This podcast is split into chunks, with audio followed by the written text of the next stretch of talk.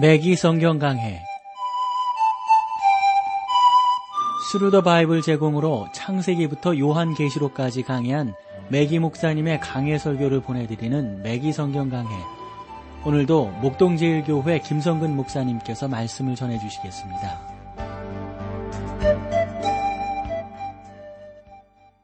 애청자 여러분 안녕하셨습니까? 매기 성경 강해 자 오늘도 여러분들을 아, 주님의 귀한 말씀으로 여러분들을 모시겠는데 디도서 오늘 보니까 세 번째 시간이 되네요. 어, 1장 7절 말씀부터 보게 되는데 방탕하다 하는 그 비방이나 불순종하는 일이 없도록 생활할 것을 당부하고 있음을 봅니다. 어, 여기에서 방탕하다 또 비방 이런 부분은 어, 나름대로 좀 어, 우리가 신앙생활을 하면서 상당히 좀 조심해야 될 그런 부분이 아닌가 싶어요. 7절 말씀을 볼게요. 감독은 하나님의 청지기로서 책망할 것이 없고 제 고집대로 하지 아니하며 급히 분내지 아니하며 술을 즐기지 아니하며 구타하지 아니하며 더러운 일을 탐하지 아니하며 그랬습니다. 여기 보면 제 고집대로 그랬는데 왜냐하면 하나님의 종은 그 어떤 봉사자이기 때문이거든요. 어, 감독이라고 하는 그런 표현도 많이 쓰이는데 그런 면에서 우리는 봉사하고 또 때로는 어떤 치리하고 하지만 철저하게 하나님 앞에서 우리는 종으로서 살아가기 때문에 제 고집대로 하지 아니하고 하나님의 뜻을 좇아서 해야 된다 하는 것이 성경의 정확한 표현입니다. 급히 분내지 아니하며 그랬습니다. 이게 성미가 성격이 좀 급한 분들 계시잖아요. 그런 면에서 바울은 한 번 더 우리 자신들의 그 어떤 영적인 모습들을 짚어주고 있습니다. 또 더러운 일을 탐하지 아니하며 여기서 더러운 일이라고 하는 것은 탐욕스럽지 아니해야 된다 하는 건데 우리가 예전에도 한번 그 에베소서라든가 그 다음에 디모데 후서 이런 데 보면서 교회의 리더들이 어떻게 사역을 해야 될 것인가 하는 것들을 나누었었죠. 특별히 아, 장로와 감독은 여러분 동의어라고 말씀을 드렸어요. 장로는 개인을 언급하는 것이고요. 그 다음에 감독이라고 하는 것은 어떤 기관을 의미한다라고 볼 수가 있습니다.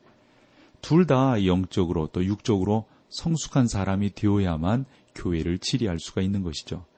그러므로 이것은 직위와 관련이 있다고 볼 수가 있습니다. 여러분 일반적으로도 보면 그 직위에 합당하게 살아야 그게 되는 거고 그게 올바른 거고 온전한 것이지 그 직위에 합당하지 않게 사는 사람은 그 직위에서 내려오게 되잖아요. 요즘은 특별히 뭐, 뭐, 이제 뭐, 다 개방형 시대예요. 그 누가 숨어서 무엇을 할 수가 있겠어요. 이 인터넷이라고 하는 것이 있어가지고, 뭐, 다 하나하나 낱낱이 밝혀지는 그러한 시대에 우리가 살아가고 있으니까 이런 시대 속에서 좀 더 조심하며 하나님의 참된 의로운 일꾼으로서 살아가는 것이 무엇보다도 중요하다라고 봅니다.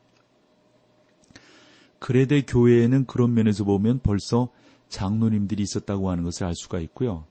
디도가 목회자로서 그들에게 안수를 주었는지 아니면 장로가 없어서 어떤 때 디도가 그 몇 사람의 장로를 세워야 했는지에 대해서는 아마 이것도 성경학자들까지 아, 끼리 좀 더 의견 일치를 보지 못하고 있음을 우리가 알게 됩니다.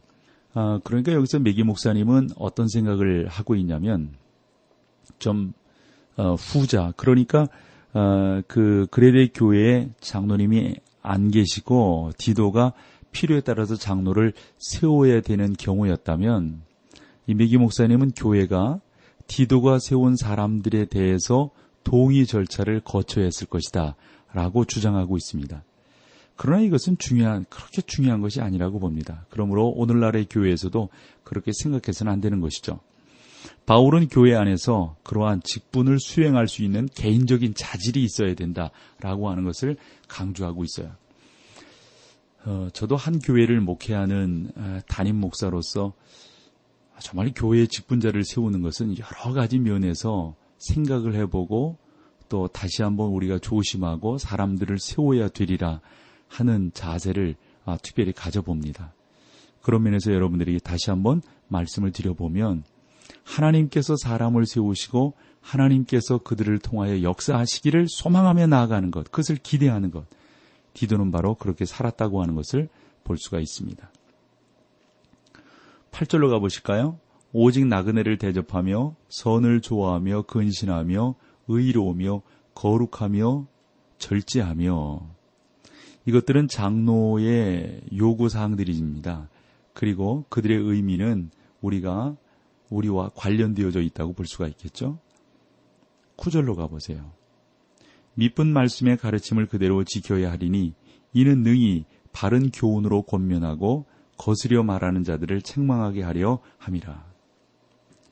본절은 다음과 같이 해석하는 것이 더 좋지 않겠는가 보여지는데 신실한 말씀에 대해서는 그것이 가르치는 대로 지켜야 하리니 그렇게 할 때만 반대하는 자들을 바른 교훈으로 권면하고 설득할 수 있기 때문이다. 이렇게 말씀을 바꿔보면 좋을 줄 압니다. 여러분 교회에 보면은 또 다른 직분들이 있잖아요. 권사님들이 계시고 또 안수를 받은 집사들이 아, 계시고 말이죠. 그런 면에서 특별히 교회의 그 직분자들이 좀 염두에 두어야 할 두 가지 사실이 있다고 보는데 하나는 하나님의 말씀을 가르치고 권해야 한다. 두 번째로는 이단을 논박하고 잘못을 밝힐 수 있어야 한다 하는 겁니다. 그런 면에서 저는 교회의 그 중직들은 성경으로 철저하게 훈련되어 있어야 한다라고 저는 생각을 합니다. 어, 메기 목사님도 2차 세계, 세계대전 당시에 90일 기적이 있었다고 그래요. 즉, 장교가 필요했기 때문에 사람들은 짧은 시간에 그 장교들을 이제 배출했다는 거죠. 그래서 소위를 아주 그냥 속성 과정으로 이렇게 배출했다는 거예요. 그러나 바울이 디모데에게 한 말을 우리가 기억을 해야 되는 것이죠. 아무에게나 경솔히 안수하지 말고. 어, 그래서 이 메기 목사님은 나름대로 이런 부분들을 어떻게 해석하고 있냐면 우리는 첫날 밤에 사람을 개종시켜서 다음날 밤에 간증을 시키고 셋째 밤에 직분을 주고 넷째 밤에 천사와 같이 성화된 신앙인으로 만들어서 다섯째 날 밤에 그를 교회의 목회자로 세우려 해서는 안 된다 하는 겁니다. 우리는 오늘날 종종 이렇게 하는 경우를 보게 되는데 그것은 교회를 위해서 매우 불행한 일이 되어진다 하는 겁니다. 교회의 지도자는 하나님 말씀 위에 굳게서 그것을 전할 수 있는 사람이어야 함을 아, 우리에게 잘 가르쳐 주고 있습니다. 그래서 좀 더 앞에 있는 말로 돌아가 보면 2차 세계대전 당시에 장교가 필요했기 때문에 짧은 시간에 그 장교들을 배출해내니까 그 장교들이 좀 더 효과적으로 철저하게 이 사역을 감당하지 못하게 되었다 하는 겁니다. 그런 면에서 좀 더 조심하고 좀 더 함께 해 나가는 그리고 사람들을 사람답게 직분자들을 직분자답게 세우는 것이 무엇보다도 중요하다 하는 겁니다. 그리고 나서 10절 말씀을 10절 말씀부터 보면은 그레데 사람들의 나쁜 그 평판을 바울이 또 기록을 하고 있는데요. 바울은 지금부터 그레데 사람들의 나쁜 평판에 대해서 좀 하나하나 이렇게 언급을 해 나가고 있습니다. 우리는 모든 사람이 죄인이라는 사실을 기억해야 합니다. 우리는 모두 죄인이라는 관점에서 형제입니다.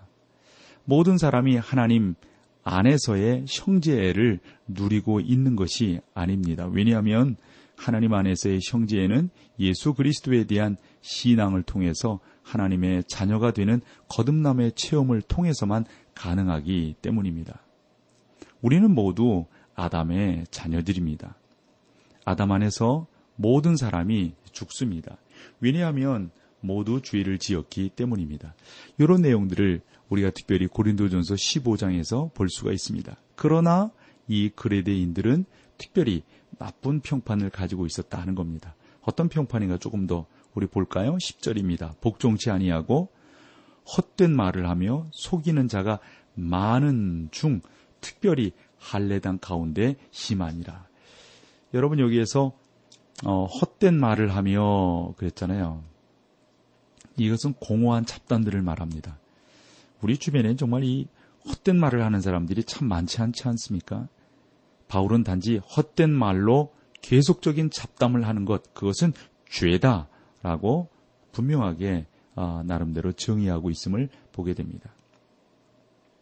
그 다음에 속이는 자가 많은 중 특별히 할라에 대한 가운데니 심하다라고 하는 건데요. 바울은 그의 가르침에 모순되는 것을 찾는 사람들을 언급하고 있습니다. 그래서 뭐 바울이 요거 잘못했다 저거 잘못했다 뭐 이렇게 말하는 사람들이 많은데 사실은 알고 보니까 그런 사람들이 바울의 뒷조사를 하는 거예요. 그래서 사실이지 않은 것을 사실인 것처럼 말을 해버리니까 사도 바울에게 있어서는 참으로 힘들었던 것이죠. 자, 우리 여기서 찬송 함께하고 계속해서 말씀을 나누겠습니다.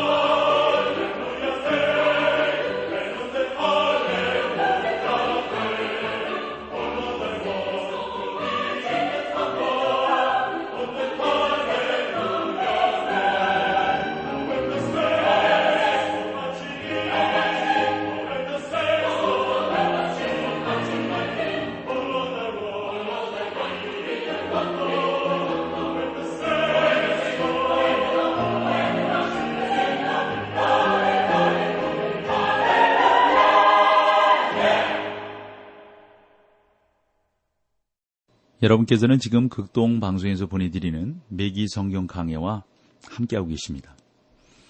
자, 11절 말씀을 볼까요?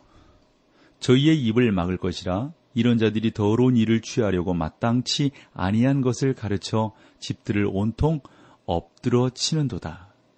여러분 이게 좀 발음하기가 곤란했는데 집들을 온통 엎드려 치는도다. 이것은 집 전체를 막 뒤 흔들어 엎어버린다 하는 거죠.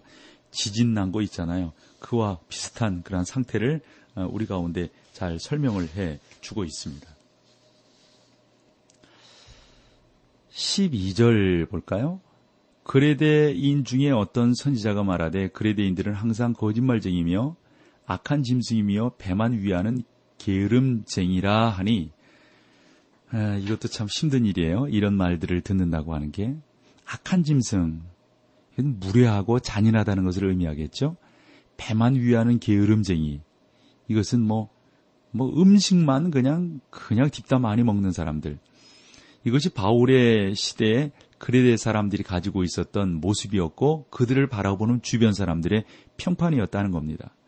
바울은 그레데인들을 거짓말쟁이라고 불렀습니다. 이것은 그들 모두가 거짓말쟁이라고 하는 것은 아니겠지만 그레데 사람들은 거짓말을 하는 그러한 습관들이 배어 있어 가지고 일반적으로 사람들에게 그러한 평판을 받는 거예요. 저 사람은 거짓말쟁이다라고 말이죠. 그들 중에 많은 사람들이 주님께 돌아왔다. 그리고 그들의 삶은 변화되었다 하는 겁니다. 바울은 수세기 전 그레데에서 출생한 그레데 시인인 에피메네테스의 말을 인용하고 있다고 봅니다. 바울은 그레데인들은 항상 거짓말쟁이라고 말을 했는데 이것은 여러분들이 예를 들어서 어느 나라에 가서 예를 들어서 뭐, 뭐 일본 사람들은 모두 구두쇠다라고 말하는 것처럼 그레데 사람, 그레데에 살고 있었던 사람들이 모두 거짓말쟁이였다라는 것을 의미하는 표현은 아니다 하는 겁니다. 여러분 일본 사람들이 다 아끼고 막 그러지만 그 사람들은 구두쇠 그러면 모든 사람들이 다 그러는 것은 아니지 않습니까? 하나님께서는 그레데 사람들에게 또한 놀라운 은혜를 경험케 하셨습니다. 그들은 거짓말쟁이요 짐승과 같으며 게으른 자로서 자기의 배만 채우는 자들이었지만 하지만 그들 가운데 많은 사람들이 그리스도께로 돌아와서 그들의 삶이 바뀌게 되었다. 얼마나 놀라운 것인가 하는 겁니다. 13절을 볼까요? 이 증거가 참되도다. 그러므로 내가 저희를 엄히 꾸짖으리랴. 이는 저희로 하여금 믿음을 온전케 하고 그랬습니다.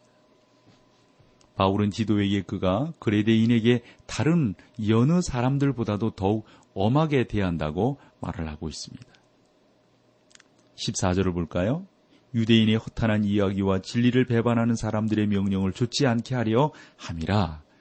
여러분 여기서도 보면 유대인의 허탄한 이야기를 좋지 않게 하려 한다라고 했는데 바울은 기준에 어떤 그 어, 율법주의 뭐 바울이 그런 것들을 사실 주장하는 것은 아니거든요.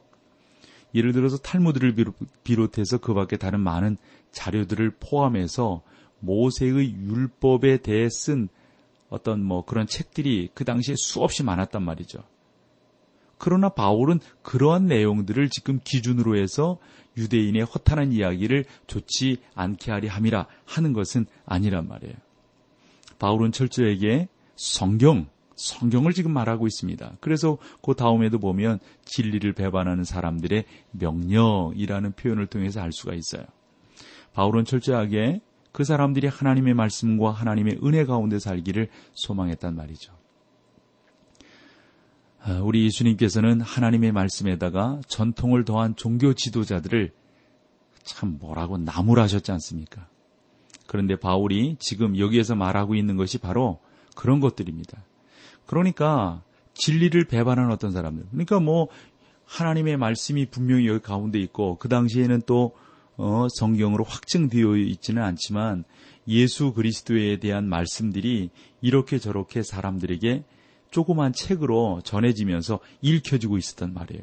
그러한 사람들, 그러한 글 가운데 사도 바울은 한 번 더 하나님의 말씀 말고 다른 어떤 것들이 우리의 삶을 주장하고 우리의 삶에 대치된다고 하는 것은 잘못되었다. 이것을 다시 한번 주장하고 있음을 우리가 알아야 됩니다.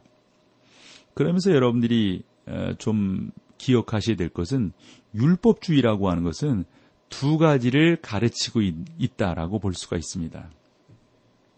그건 다른 것이 아니라 아, 율법에 의해서 구원된다 하는 것을 가르치고 있고요. 또 하나는 율법을 기준으로 해서 살아야 된다. 이것을 가르치. 이것을 우리는 율법주의라고 말한다고. 여러분들에게 누가 아니 집사님 율법주의가 뭐지요? 라고 물으면 뭐라고 대답하시겠어요? 이렇게 답하시면 돼요. 율법으로 구원을 받는다라고 주장하는 것과 두 번째로 율법대로 살아야 된다라고 주장하는 것. 그런데 여러분 이 두 가지 가르침, 이 율법주의가 얼마나 위험한지 아시겠어요?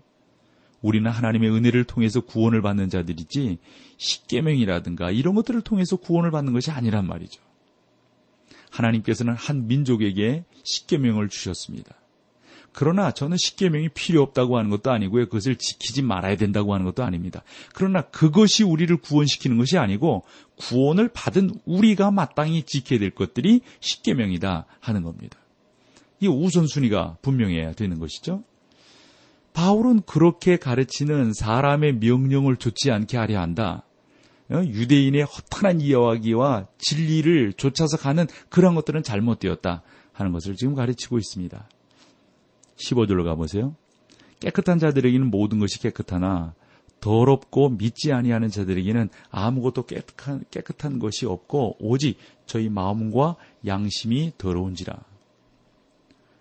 우리가 구원되었다면 우리가 어떻게 사, 아, 사는지는 중요하지 않습니다.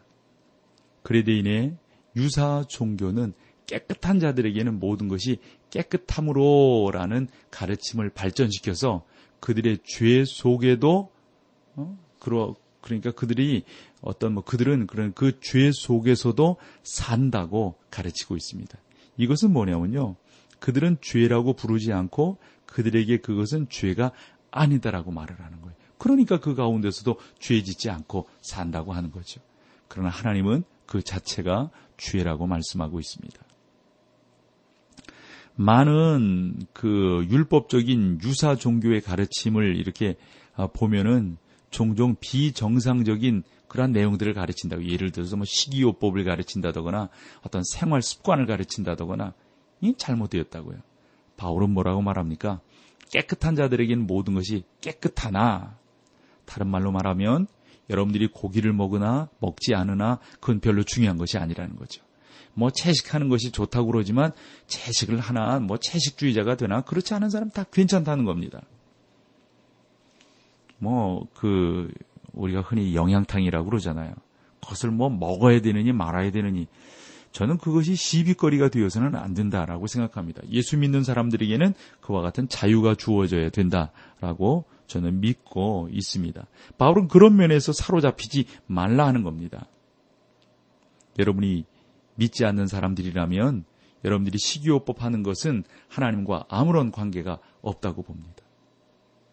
이 요즘에 원체 그냥 다이어트 열풍이 불고 그냥 건강에 대한 관심들이 너무 많아지니까 이건 뭐 하나님의 말씀 저리 가라예요, 그냥. 그런 것들이 막 법이 되고 삶의 원칙이 되어져 버리니까 어, 옆에서 보기도 얼마나 힘든지 몰라요. 16절 한 절만 더 보고 마치죠. 저희가 하나님을 시인하나 행위로는 부인하니 가증한 자요 복종치 아니하는 자요 모든 선한 일을 버리는 자니라. 저희가 하나님을 시인하나 행위로는 부인하니 많은 신앙인들이 오늘날 행위로는 하나님을 부인합니다. 그들은 또 하나님의 말씀을 부인합니다. 어, 참 가슴 아픈 일인데요. 어느 교회의 그 중직이 말이죠. 교회에서는커녕 성경책을 가지고 거룩한 생활을 하면서도 교회 밖에서는 뭐 이거 뭐 예수 믿는 척을 안 하는 거예요. 그냥 직장에서도 나쁜 평판 나지요. 뭐 가족들 간에도 뭐 좋지 않은 그런 나죠. 그러면서도 그냥 옆에는 그냥 커다란 성경책만 끼고 교회를 다니면 이게 되겠느냐 말이에요. 그 자체가 사실은 하나님을 믿지 않고 하나님을 부인하는 거나 마찬가지다 이거죠. 가증한 자요, 복종치 아니하는 자요, 모든 선한 일을 버리는 자니라. 의식이 사람의 나쁜 마음을 변화시키지는 못합니다. 그러나 하나님 앞에서 변화된 사람은 그 의식 가운데 살아가게 되는 거죠. 그러니까 단지 하나님의 말씀만이 사람의 마음을 변화시킬 수 있다는 겁니다. 바울과 야고보는 결코 여러분 다른 것을 주장하는 것이 아닙니다. 바울은 믿음을 주장하고 야고보는 행위를 주장한다고 어느 분 생각하고 그것은 서로 상반된다고 말하는데 그렇지 않아요. 그렇지 않아요. 믿음이 중요합니다. 그 야고보는 뭐라고 그러는 거냐면 내가 정말 그렇게 믿는다면 내 행위로 보여달라 이겁니다. 맞지요, 여러분? 바울도 믿음으로만 이야기했습니까? 그 사도 저기 로마서가 1장에서 16장까지 있잖아요. 그러나 11장까지는 바울은 이렇게 이렇게 믿어야 된다는 거잖아요. 12장 1절에서 뭐라고 시작을 합니까? 그러므로 너희는 예, 그렇죠. 그러므로라고 하는 것은 1장에서 11장까지 모든 말씀들을 다 포함하고 있는 거 아니에요. 그러므로 너희는 이렇게 살아야 된다. 이렇게 살아야 된다. 하는 거죠. 가증한 자요, 복종치 아니하는 자요, 모든 선한 일을 버리는 자니라. 의식이 사람의 나쁜 마음을 변화시키지는 못한다는 거 한 번 더 말씀드렸습니다. 여러분, 한 번 더 우리가 기억을 해야 됩니다. 우리는 믿음만이 구원합니다. 그러나 구원받은 사람은 그 믿음을 증거하는 삶을 살아야 된다고 하는 사실. 기억하시며 승리하시는 여러분 되기를 소망합니다. 자, 오늘 여기까지 하고요. 다음 시간에 여러분들을 이 디도서 2장으로 만나 뵙겠습니다. 감사합니다. 매기 성경 강해 지금까지 Thru the Bible 제공으로 창세기부터 요한계시록까지 강해한 매기 목사님의 강해 설교를 목동제일교회 김성근 목사님께서 전해주셨습니다. 이 시간 방송 들으시고 청취 소감을 보내주신 분께는 나침반 출판사에서 신앙서적을 보내드립니다. 청취 소감을 남겨주실 분들은 극동방송 홈페이지에 매기 성경 강해로 들어오셔서 사연을 남겨주시거나 문자로 참여하실 분들은 한 통에 50원의 유료 문자 샵 1069, 샵 1069번으로 보내주시기 바랍니다. 매기 성경 강해 오늘 순서를 마칩니다.